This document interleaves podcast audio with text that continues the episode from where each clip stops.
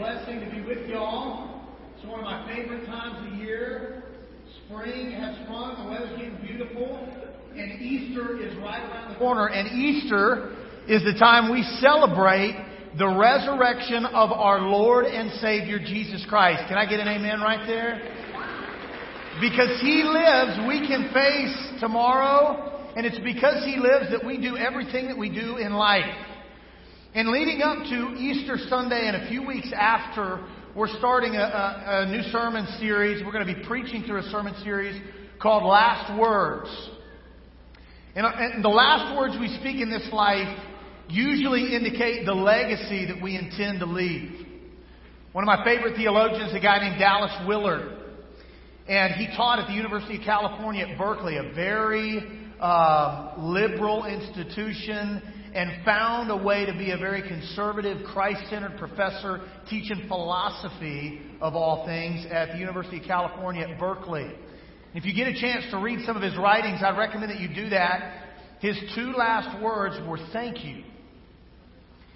And that's absolutely the legacy that he intended to leave. This was a guy who lived in humility and in grace, and his last words communicate to us the legacy of his life. In our culture, we write a will, which which is the, the, the financial legacy as a rule that we intend to leave, and how we want things to uh, occur related to our estate. And in the Scriptures, we are given the last words of our Lord Jesus Christ as He is hanging on the cross.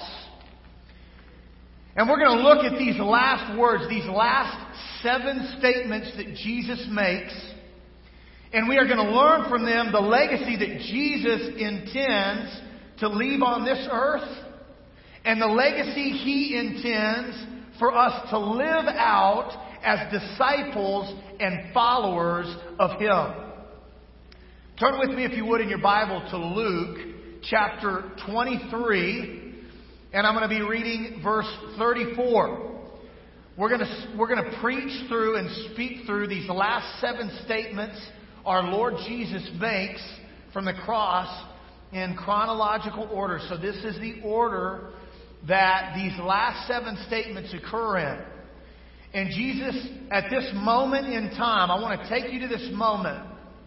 At this moment in time, our Lord Jesus Christ has been absolutely humiliated.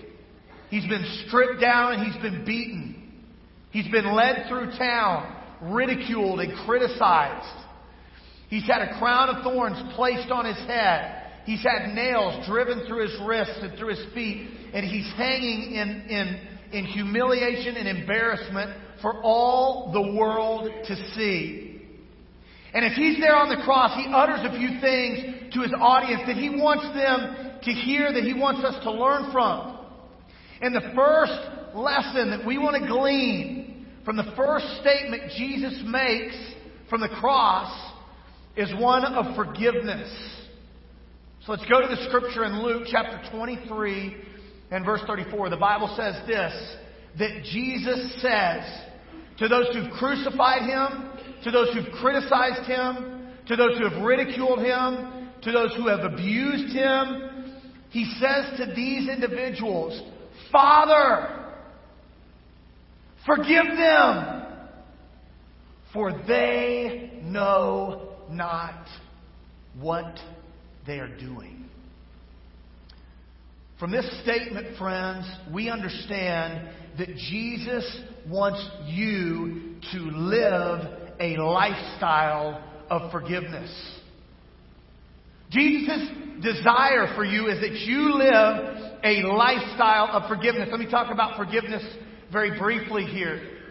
The first thing I want you to know about forgiveness is that it is not an event. Forgiveness is not a one-time event. Forgiveness is a process. It's a journey. And I'm choosing my words carefully there when I say that Jesus' desire is for you to live a lifestyle of forgiveness. Jesus doesn't want you to have a day of forgiveness in your life. Jesus doesn't want you to practice a week of forgiveness annually.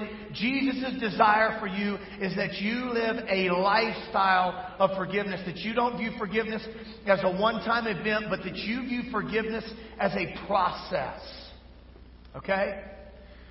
Forgiveness, if I was asked to define it, I would tell you that I believe forgiveness is about Trent surrendering over to God the sense of having been offended by another person. Forgiveness is when Trent says, God, I know that you are the ruler of the universe and you are the just judge of all the universe. And I know you know what happens in my life very intimately and very personally.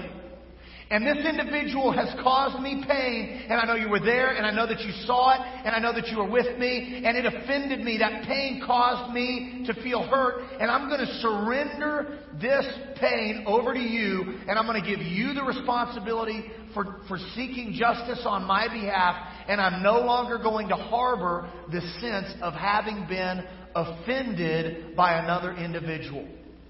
That's forgiveness. When I surrender to the God of the universe, the just judge of all creation, my pain, and say, you do with this what you need to do, God. I'm not going to harbor this against anybody ever again. That's forgiveness. And if that's what forgiveness really means, then forgiveness doesn't mean it involves anyone else other than myself and God. Sometimes, friends, it's true that I need to forgive someone who's already passed away. And if that's true, the good news is you don't have to go to that individual and work out forgiveness with them. You just need to surrender your sense of having been offended over to God. It just has to involve you and God. Forgiveness also doesn't necessarily imply that we become friends with individuals that have caused us pain. But forgiveness does absolutely imply that for the rest of my life, those things that have caused me pain, I no longer harbor against others, which would otherwise poison my spirit and my mind. And so I surrender that hurt over to the just judge of all creation, the God of the universe. And I say, God, you know my pain. You were with me when it happened. And I trust you to deal with this hurt. I'm not going to, I'm not going to be the harbinger of justice in this situation. And I'm going to surrender it over to you and let you have it. That's forgiveness. And in this verse, Luke twenty-three thirty-four, God speaks to us clearly about three things. And I, I, I want you to look at these three things not as the three principles of forgiveness. And I don't want you to look at it as, as three good ideas about how to live a lifestyle of forgiveness. I, w- I would have said irrefutable, but I couldn't fit that on the uh, overhead slides. These are the three laws of forgiveness. These are the three irrefutable laws of forgiveness. They're not some thoughts on forgiveness. They're not some good practices related to forgiveness. They're not principles related to forgiveness. These are laws. If you don't practice what Jesus preached to us in the first statement he makes from the cross, then you cannot live a lifestyle of forgiveness. That's how I feel about these. And I believe these are self-evident truths. As we practice these three laws of forgiveness in our daily life, we will, through the Spirit's empowerment, develop the capacity to live a lifestyle of forgiveness. And we'll see over and over proved time and time again that these are the ingredients required to live that lifestyle for the rest of our life. And the first law is, is wrapped up in the first word that our Lord Jesus utters from the cross. And he says, Father. The first law of living a lifestyle of forgiveness is that you have to live in communion with the Father. You have to live in communion with the Father. The first word that comes to the mind of Jesus Christ in his moment of greatest pain, his moment of greatest agony, his moment of greatest tribulation is Father. That's who he cries out to in the midst of this shameful, humiliating situation. Father! If we're to scan Luke's gospel, we'd find in Luke chapter two and verse thirty-nine a secret of Jesus' communion with the Father that we need if we're going to understand how to really live in that same kind of communion with God. In Luke chapter two and verse forty-nine, the worst thing that can happen to a parent happens. Jesus' parents are in Jerusalem. They leave. About a day later, they, they, they think, where is Jesus? And they're looking everywhere. They're anxiously, frantically searching for Jesus. Three days later, they find him in the temple. And Mary, his mom, is like, how could you have treated us this way? We've been searching for you. We've been looking for you. We didn't know what was going on. How could you have decided to stay and not come with us? And now that we finally found you, Jesus, I want to know, how could you have done this? And he says in Luke two forty-nine, I had to be in my Father's house. I had to be in my Father's house. I didn't want to be in my Father's house. I didn't happen to be in my Father's house. I wasn't accidentally in my Father's house because I went with some friends and didn't really know where they were going. I had to be in my Father's house. For our Lord Jesus Christ, communion with the Father was not optional. It was essential. For our Lord Jesus Christ, communion with the Father was not optional. It was essential. I had to be here because God is everything to me. It's essential to me to have this kind of communion with the Father. This is where I had to be. Let me just tell you really briefly, I feel like I am at the coolest point of my parenting right now in my life. We got an eight-year-old, a six-year-old, and a four-year-old in my house. And I've got these kids totally snowed. They think I'm like cool and and likable and can, like there's nothing I can't do. And especially my eight-year-old son, like he is almost magnetically connected to me at the hip. Here's an example. This weekend I was coaching a wrestling tournament in Shreveport. And a lot of times I have to get up and like go handle an issue or there's something wrong with the deal. And so you go talk to the coaches at the head table, which is removed from the mat you're wrestling on. So we got twelve wrestlers, you know, sitting waiting to wrestle. And I'll get up and I'll go to the head table and I'll be talking to the guys at the head table. And I'll turn and walk back to the mat that we're wrestling on. And who's right there beside me? My eight-year-old.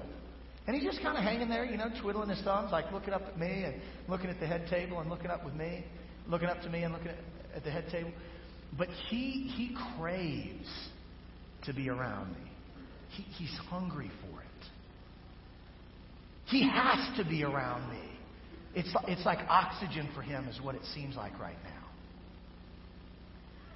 And the level of communion that Jesus had with the Father was the same type of communion that a young child has with a good parent. That child has to be around the parent. They don't want to. They're not mistakenly there by chance. They don't just happen to be there. They have to be there. They have to be there for security, for st- support, and for stability. It's almost like they depend on being relationally involved with a good parent to stay alive. And all, all of us, when we first surrender to Jesus Christ, experience that same kind of of childlike hunger to be relationally in communion with the Father all the time. But then we become spiritual adolescents. A lot of us do. You know what happens then. Some of you have lived through that as a parent. And when I'm preaching and I'm living through that, I'm going to be preaching like all depressed and sad because my kids aren't connected to me at the hip anymore. But when we become spiritual adolescents, we kind of have the answers. We don't need the Holy Spirit to illuminate things to us. We don't need the Holy Spirit to guide us. We already know the answer. Thank you very much. And we're going to do this when we get to it. And we got minds of our own and thoughts of our own. And, and we have trouble living a lifestyle of forgiveness in our lives because we have lost our childlike relational dependence on God the Father. And no longer do we have to be around God because He sustains us. Sometimes we're just around God because it's convenient for us to be around God. And not only is Jesus' being at the temple because He has to be there relationally, it's because He has to be there behaviorally. Jesus was perfectly obedient to the will of the Father. And some of us want to love God and be familiar with His Word and spend hours in prayer and read the spiritual blogosphere and feel like we're all equipped and empowered and recharged. But we don't want to behaviorally do the things that are required to live the God-filled life that God demands of us. So I get the relational piece down, but I'm disobedient in terms of the behavioral piece. And Jesus is saying to both, I have to be around my Father, and I'm going to do what my Father demands for me to do. It's not just relational, it's also behavioral. And if you don't start living in that kind of communion with the Father, then the painful, hurtful stuff that's still within your heart will never be fully surrendered to God. Because you're not able to do it since you're not in communion with the Father. Jesus goes from there. He says, Father.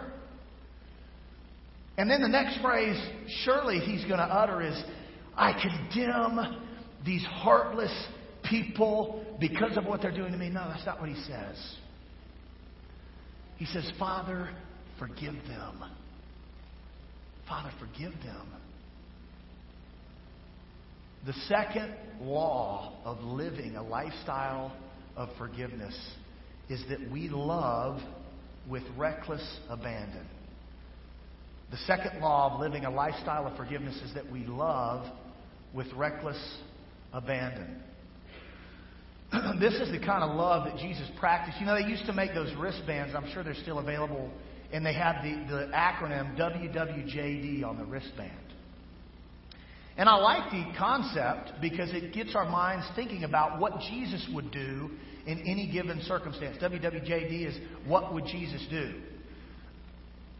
I'm always more interested as a preacher and a teacher in not what Jesus did, but how Jesus did it. My, my, my band would say H D J D I, how did Jesus do it? Not what would Jesus do? How did Jesus love the way he loved?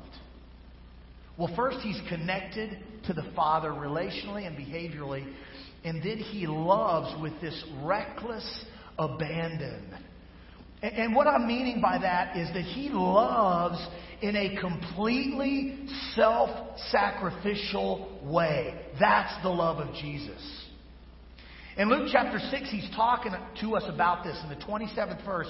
He says, if you're listening to what I'm saying, if you're listening to me, then I want you to know this, that you should love your enemies, love your enemies, and do good to those who hate you. What does the love, the reckless abandon type of love of Jesus look like?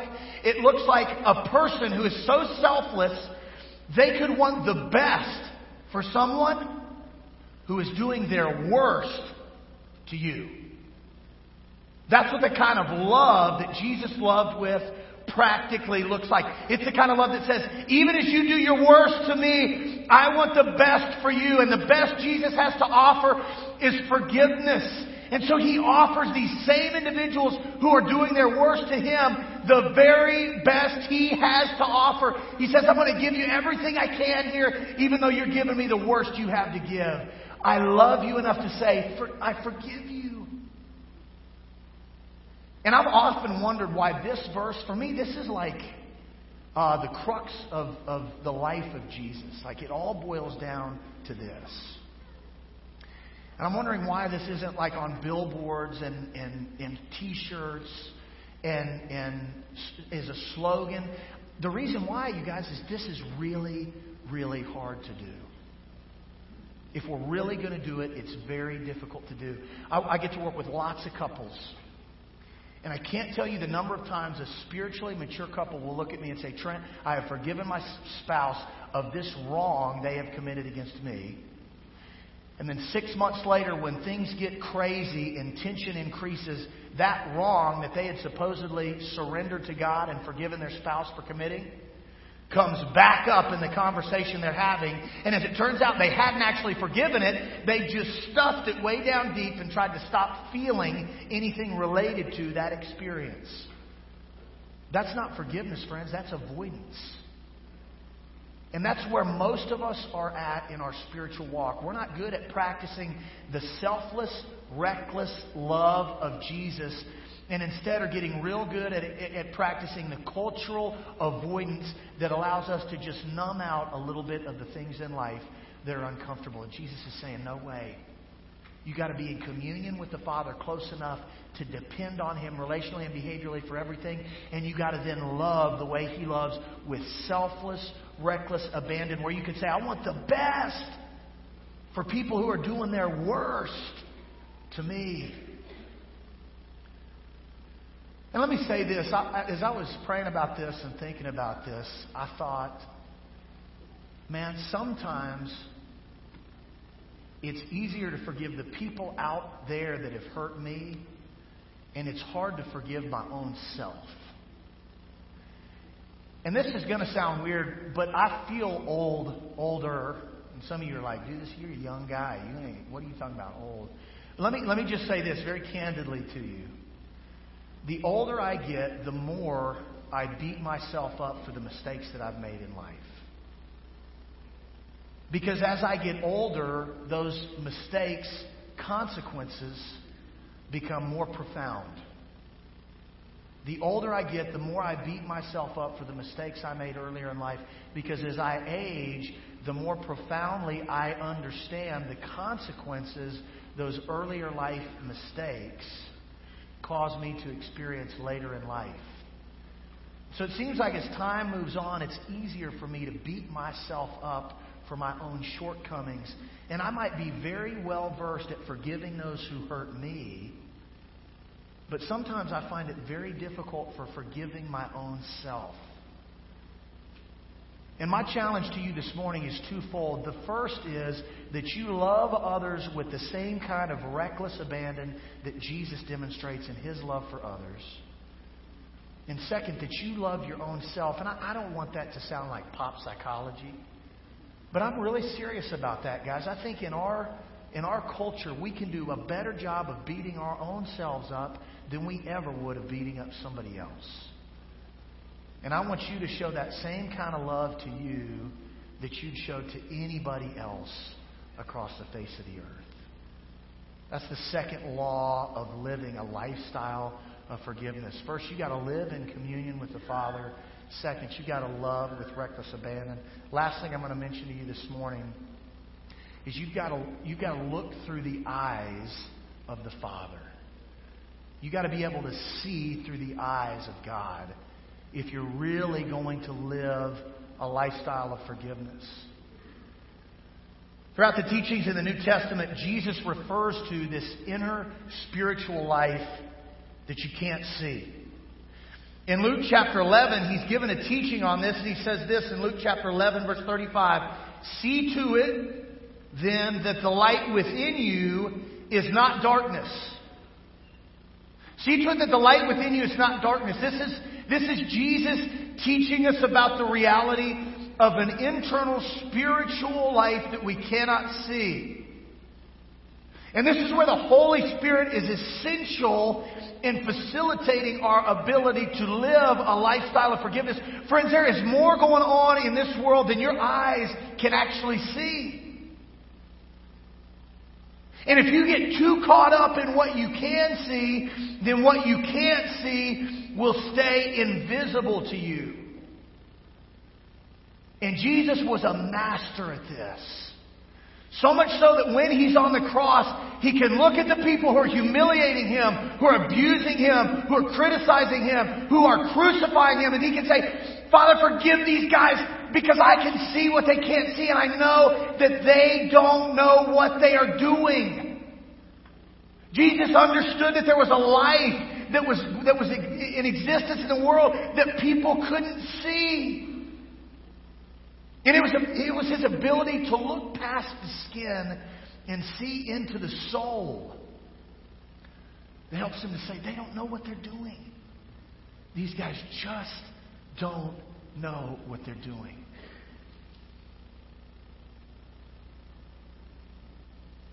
I mean, it gets so easy when we're in, and I, as I was as I was praying through this, the truth is that, that to the extent we feel pain,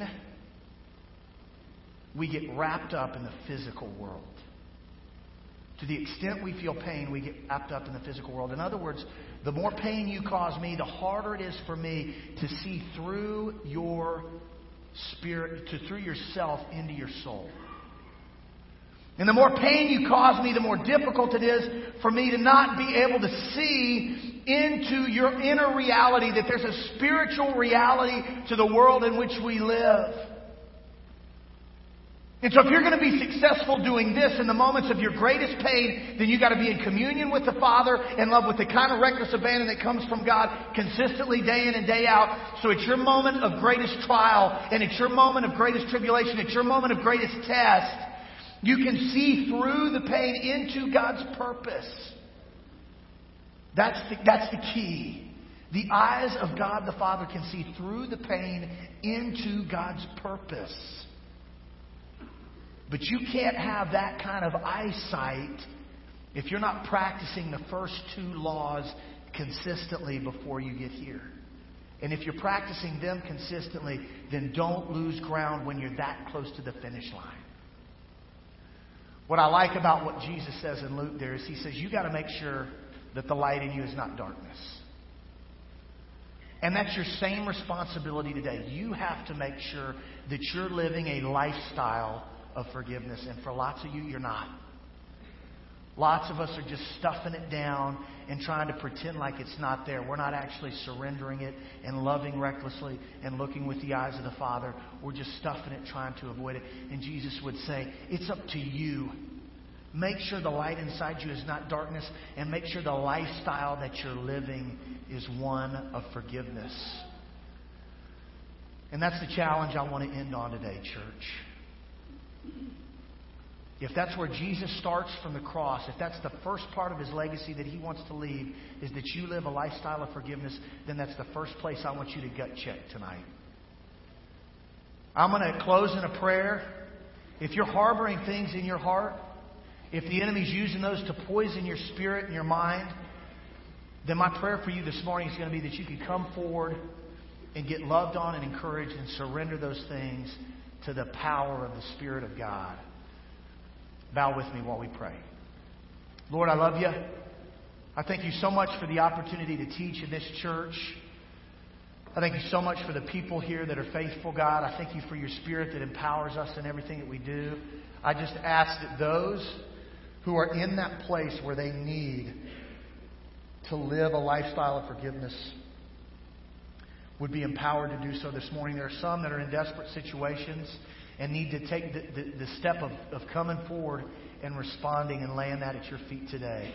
I pray for every need in this auditorium, and I ask that you'd empower all those to respond that need to. It's in Jesus' precious name I pray. Amen. Please stand with me while together we sing.